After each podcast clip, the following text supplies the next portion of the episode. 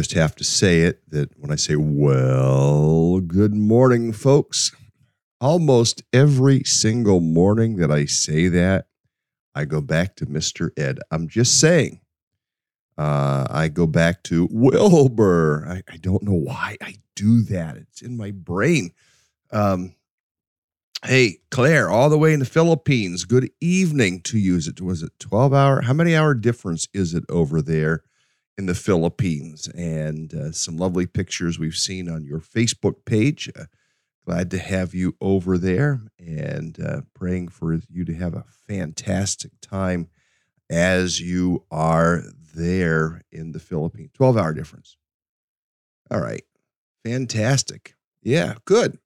Super. Well, enjoy that family time. I know it's been a long time since you have been uh, been uh, over there, so we're just absolutely tickled that uh, that uh, you that you're over there with family and can spend some time over there.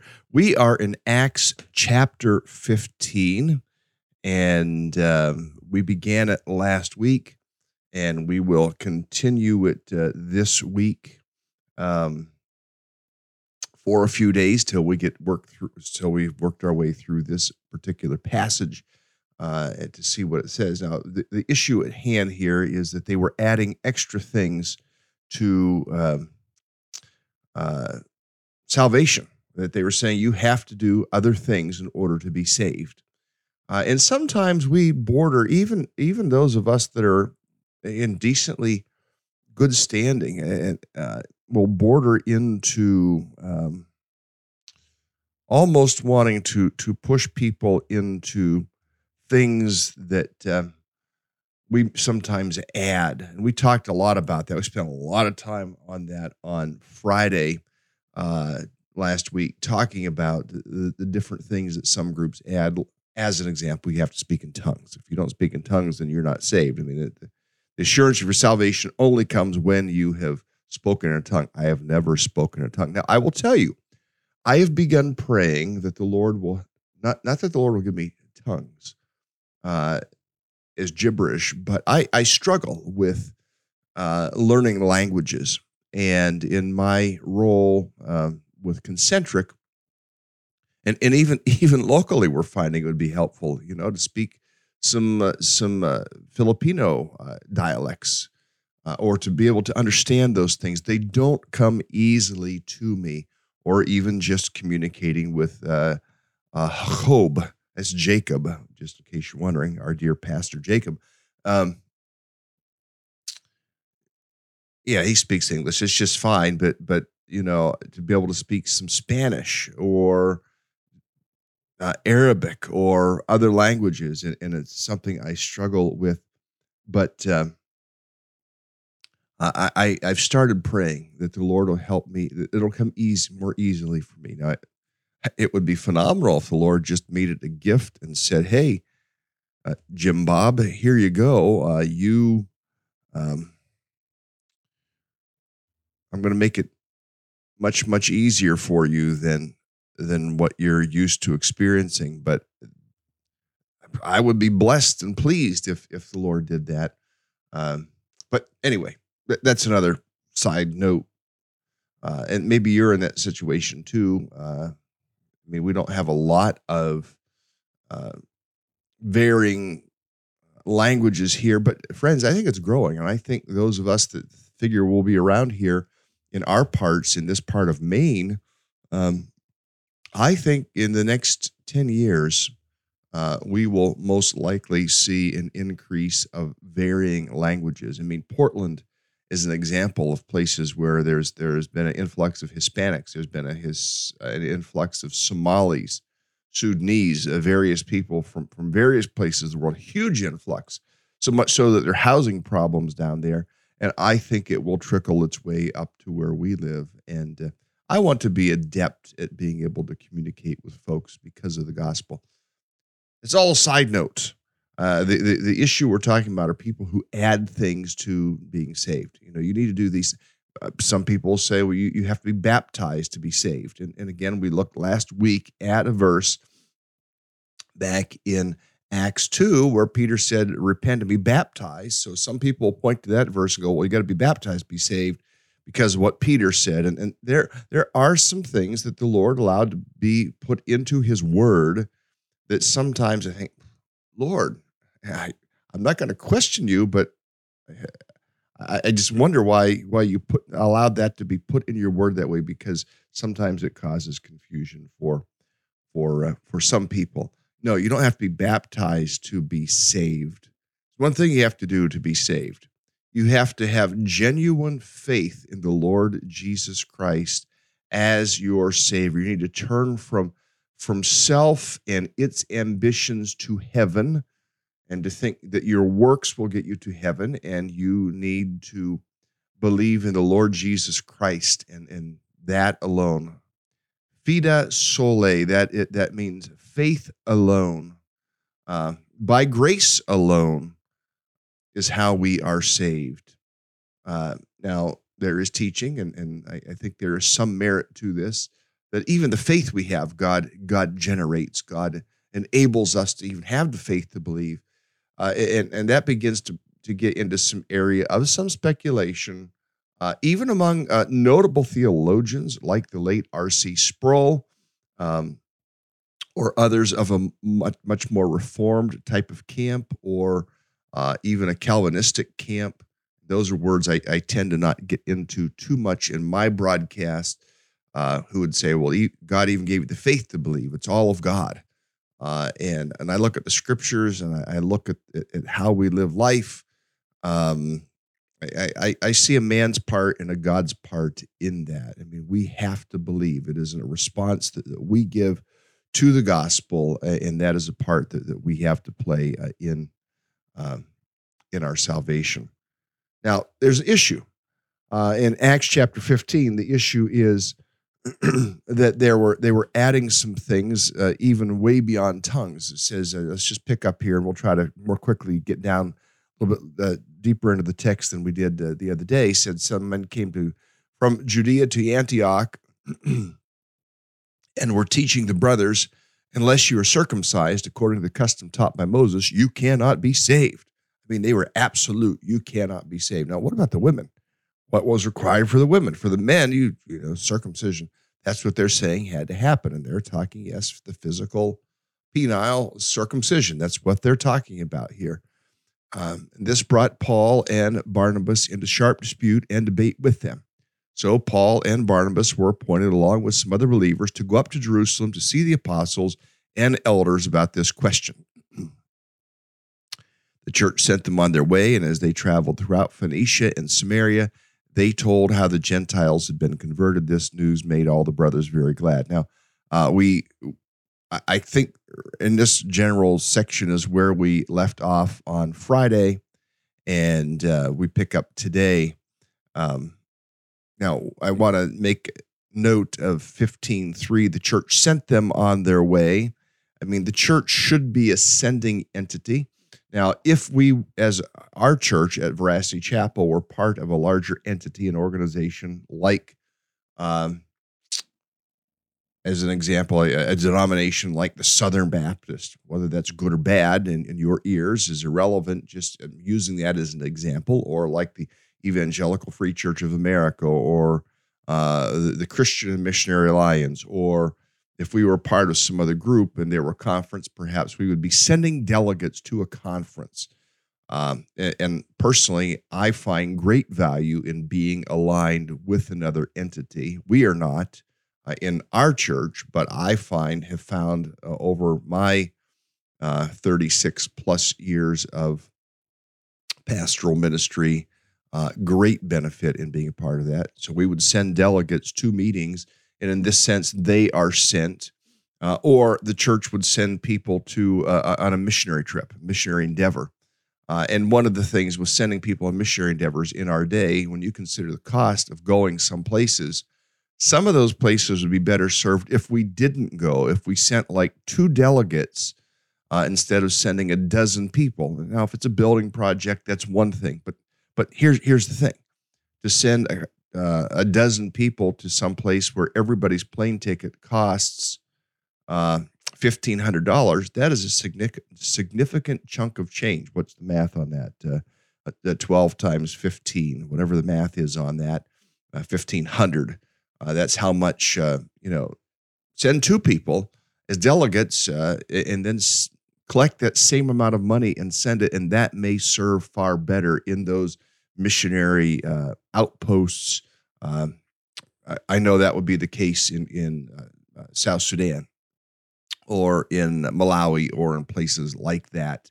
Uh, rather than sending a, a, great big contingency where where you've just spent twenty thousand dollars in airline tickets, uh, less people go. The church sent them. The church should be a sending entity. Now, we announced yesterday that, that I am transitioning my role uh, at, tra- at Veracity Chapel more quickly. I mean, we said six months to two years, and uh, here at the end of August. Eh, but the church, our leadership is sending me to to regional and global ministry, uh, and will continue to be a part uh, and to be engaged. And and my prayer is that Veracity Chapel. Now, it's going to be up to our leadership what what they choose to do uh, there is much engagement that can happen should the leadership in the church choose to do so. And it may not be for the church to do that, and I'm okay with that. Uh, but the church is sent. We, uh, we, may try to work in one more missionary this summer, possibly, if, if time allows, or even fall, uh, who serves in Japan. Uh, somebody that we, as a church, could support, and I think we should support. Uh, and, and, I think we need to up the game in, in terms of uh, world missions. Um, in our church, again, uh, we, we have had seasons of being quite strong there, and, and now we're not as strong as we once were. Uh, and I think we need to get back to that and be robust. uh, and send people. We sent to Dave and Shirley Diepenbrock when when Milton and Wendy Higgins were part of CEF at the neighborhood house. Sent them. In fact, we should view ourselves as having sent Kristen Marshall Jala um, to the neighborhood house, even though that's not their full time role, and I, I, don't know if there's any income for them in that. Uh, and we there are other leaders there now, other directors, but the thought of sending Verse 3, again, back to this says, The church sent them on their way as they traveled through Phoenicia and Samaria. They told how the Gentiles had been converted. Their brothers were glad. What makes you glad? I mean, uh, and I shared on July 2nd, we're going to be having a, a brunch in, in place of a worship service uh, and an opportunity for testimonies. And friends, I, I want to cue you up who listen to me here on this broadcast. Get, get a testimony prepared, something to share. We'll have like open mic testimonies and uh, you know you have open mic comedy why not open mic testimonies to share the things that god is doing and it says the, the people were glad verse 3 verse 4 when they came up to jerusalem they were welcomed by the church the apostles and elders they reported everything god had done through them then some of the believers who belonged to the party of the pharisees stood up and said the gentiles must be circumcised and required to obey the law of moses the apostles and the elders met to consider this question. Now, notice what it says. These are not just Pharisees, they are believers. They were Pharisees who believed the gospel, um, aka perhaps Nicodemus had believed the gospel. Uh, Nicodemus from, from John chapter 3, perhaps he was one. This verse here in Acts gives us a clue to the fact that um, that there were Pharisees uh, of that ruling party who had believed and responded to the gospel. Uh, and yet they, they they brought some of their baggage with them or, or some of their thinking. Let's not call it baggage yet, uh, but they, they had spent their whole lives uh, um,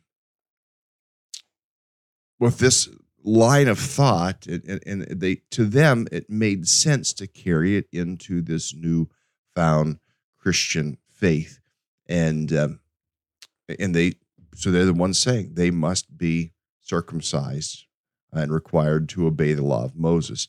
Verse six said the apostles and elders met to consider it. So, how do you make a decision in, in a church context? You give it to your leadership. That's why it is important to not just have a solo leader, in my opinion. Uh, I've I have over the years have found great comfort in a plurality of leaders making significant decisions. Now I know some church environments, well, it's all up to pastor. Pastor has really sole authority.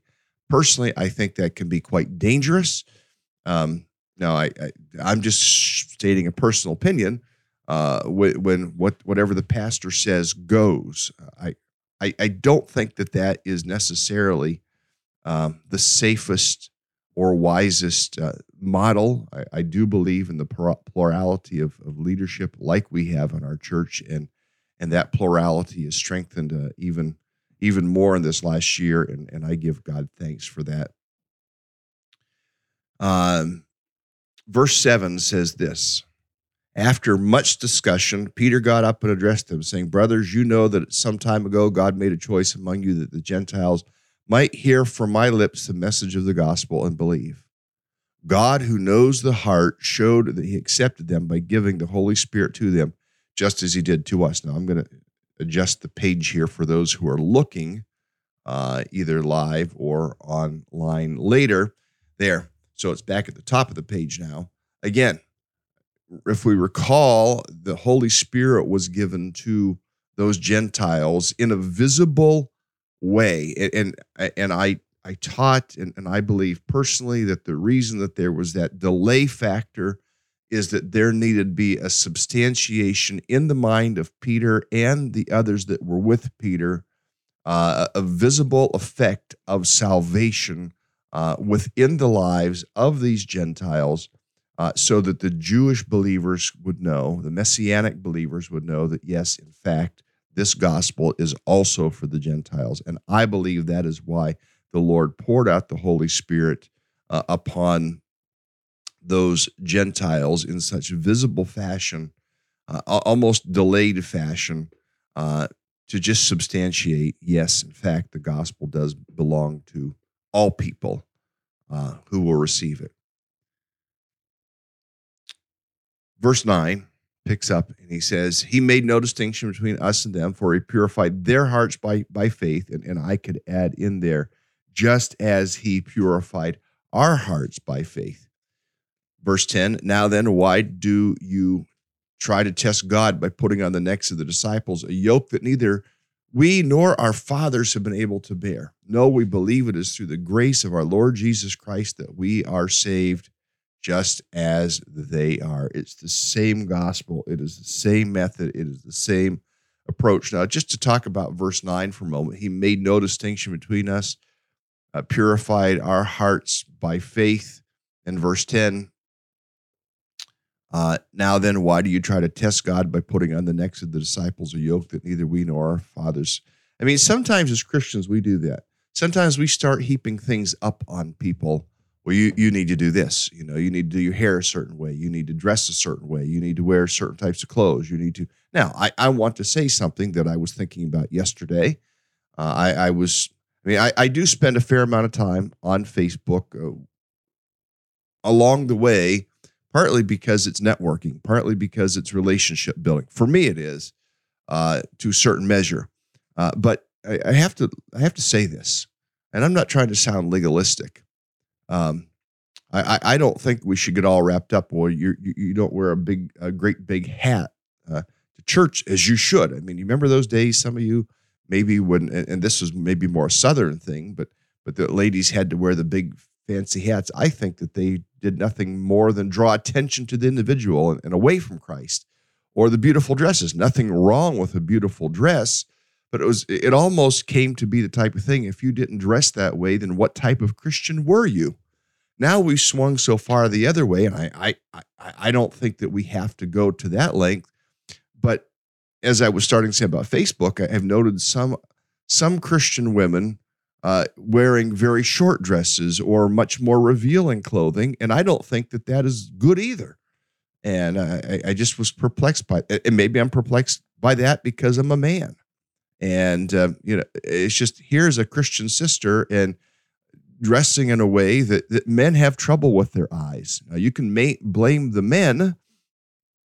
And that's what some do. Well men just have to get a hold of themselves. Well you're not helping any sometimes and and but there's an example we, we can swing okay we can swing from being legalistic about you have to be dressed to the to the nines uh, to uh, to attend church to you know, dressed in such ways that are provocative to, to the men around you and cause them to stumble. Somewhere in there is, is, is a balance. In fact, later on, uh, Paul, in writing to Timothy, we'll talk about the modesty of women in their dress. So I, I just want to throw that out there. Now, I don't think any of you that are listeners right now that I know of uh, are, are do that type of thing. But I just I did I, I did note some younger Christian women yesterday, and like disappointing. And it's like, uh, we don't have to be legalistic about it, but what are you thinking about? So, anyway, uh, and yet I say all that, and at times along the way, we we have put uh, uh, heavy yokes on people's necks and, and and added up all these things that well, good Christians do this and good Christians, and we made it all about the exterior. In fact, I was in conversation with somebody yesterday, and I mean, it, it comes right down to even the, uh, you know, I, my hair has to look just so.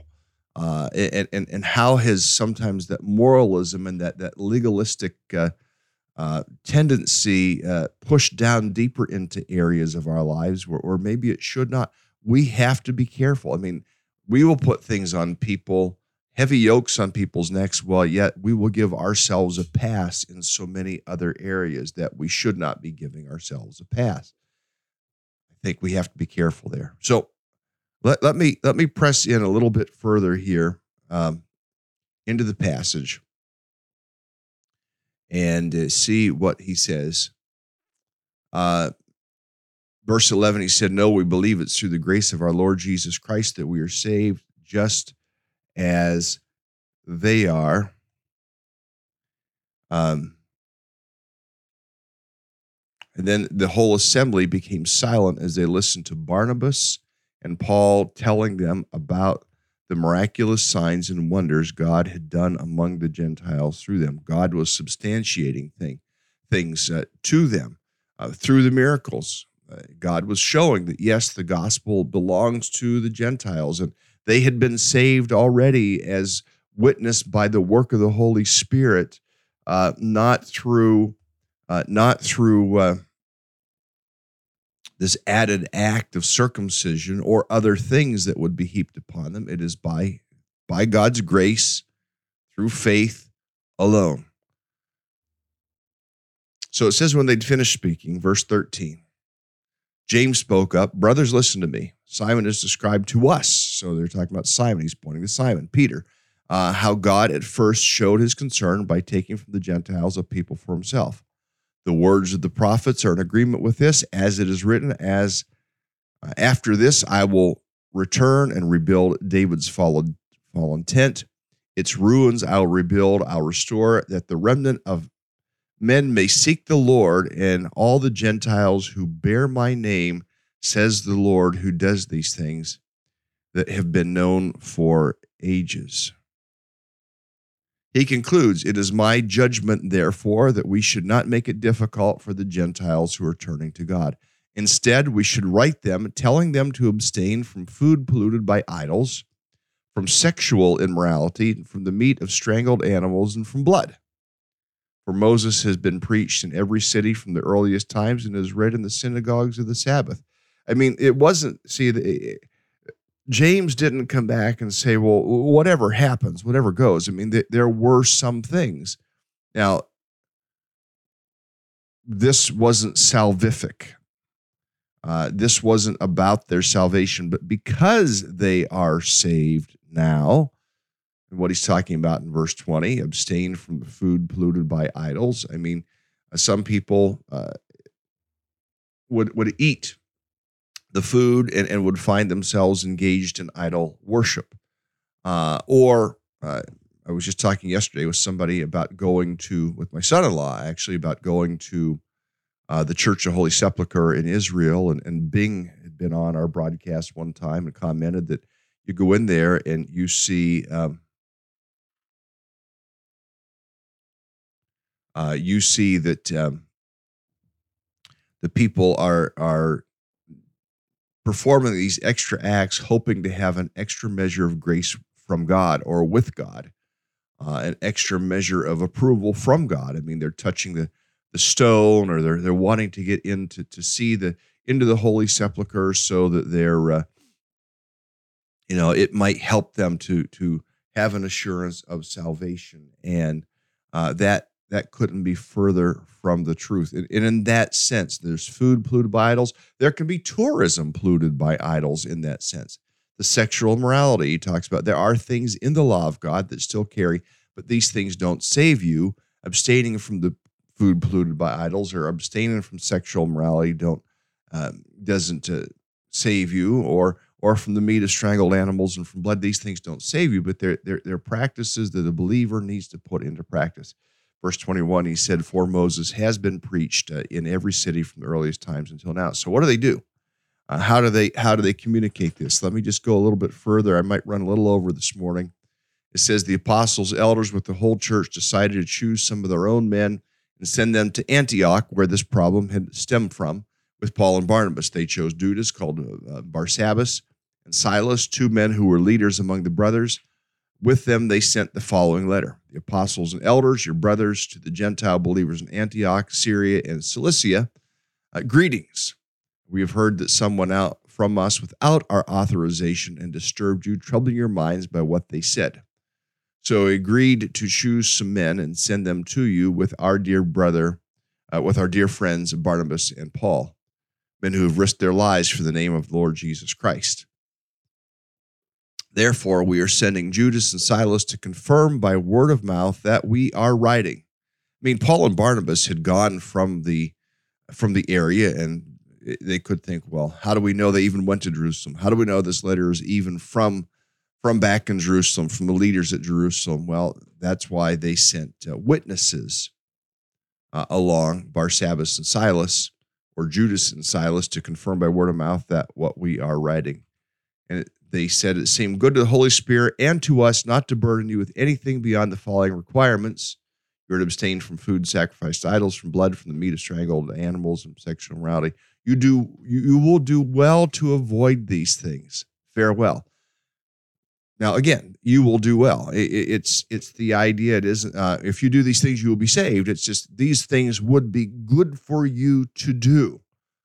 These are these are things that, that Christian practice you you need to uh, take note of and do these things. So into verse thirty, we read the men were sent off and went down to Antioch where they gathered the church together and delivered the letter. The people read it and were glad for its encouraging message. Judas and Silas, who themselves were prophets, said much to encourage and strengthen the brothers.